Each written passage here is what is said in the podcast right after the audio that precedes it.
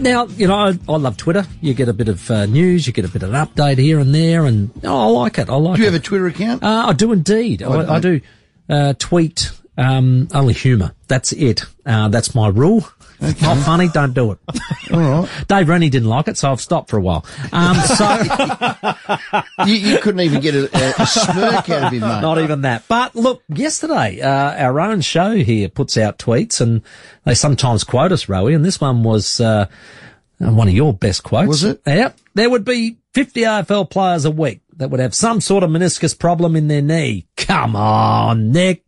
Well, Dr. Peter Larkins, who I would maybe just take his opinion over yours when it comes to this, uh, has responded in a tennis fashion, straight back down the line, not playing in a grand slam on hard courts, five sets every second day there ain't. And welcome to the show, Dr. Peter Larkins. How are you, mate? Oh, nice to chat with you, Rowie. I couldn't help myself. Sorry, mate. Uh, just saw that. and I thought, I mean- got to put some context around it. Come on, mate. You, you used to miss a game if you had a blister, Rowie. So come on, don't be too hard. Well, I've knows had a number of He listeners say every second week I get a sore throat and I'm off air. But uh, so tell us about Nick Kyrgios. Clearly, he's got a, a bad problem here. No, no. To be serious, Rowie. I mean, obviously, uh, the meniscus tear. He'd been dealing with it for a few weeks, and that was giving him some soreness when he changed direction. But because he was playing and getting ready for the Open, and obviously putting hours every day on the court, twisting and turning, the, the split got a bit bigger, and then you get this.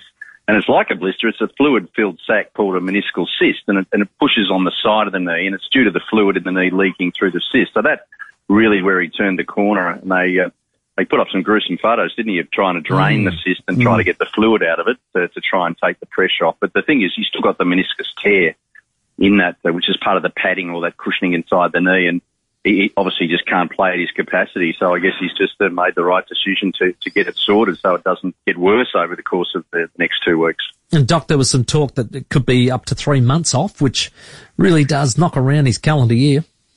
Yeah, it does. I mean, you know, the arthroscope uh, surgery, that's a given, and that'll deal, that'll get drain the cyst and, and decompress that. So the blister part's gone away, if you like. But the problem is that the, the, uh, the tear in the meniscus will have to be resected. In other words, part of it removed. So you'll lose part of that cushioning in the knee. Now, look, a lot of people can bounce back four to five weeks after that. The lateral, which is the outside meniscus in the knee, sometimes it's a bit slower to get going, and um, they can take, you know, certainly eight to ten weeks before you twist and turn on them. So that's where the the three months. A good result will be four to six weeks for him to get back twisting and turning. So really depends on what the surgeon um, determines when he sees how much he has to take out. Okay, Rafa would have played.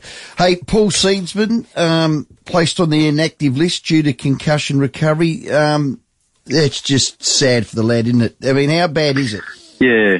Yeah, Rory, look, it's, it's going back to a 2021 incident, as the Crows fans will know. And, um, you know, we talk about concussion and we say people would get better quickly and then some take a long time. Here we are, you know, talking, you know, beyond the 12 months, still getting fatigue, getting migraine headaches. And it just mm. shows that there's so many different reactions. And, you know, we- we're just still learning as we go. I mean, it, you know, I've just come back. I think you and I, Row and I talked. You know, I've been in Amsterdam not that long ago, where the World Yes. Concussion meeting was held eventually, and you know, and, and the findings to come out of that is it just it's different different results from different people, and you've just got to respect that some people get symptoms ongoing. Marcus Adams, again at, at Brisbane Lions, has been ruled out potentially for the whole season 23 and now Paul with the news from the Crows. And so we'll have more cases. I think there's a more conservative approach in the medical world from medico-legal point of view, but also just the general health of the player. And that's what Paul's spoken about all through the year. Middle of last year, he talked about getting his health right before he returned to play, and he was optimistic he may have gotten back, but clearly um, it's still lingering on, which shows how much we've got to know about concussion and how we've just got to respect the brain. Yeah, my word, Doc. Thanks as always for your time. Look forward to your next tweet, uh, Rowie. Yeah, good one. So do Come I. we, we stick together, don't we? Dr. Peter Larkins, specialist in sport and exercise, and he gives some levity on um, Nick Kyrgios and also Paul Seedsman.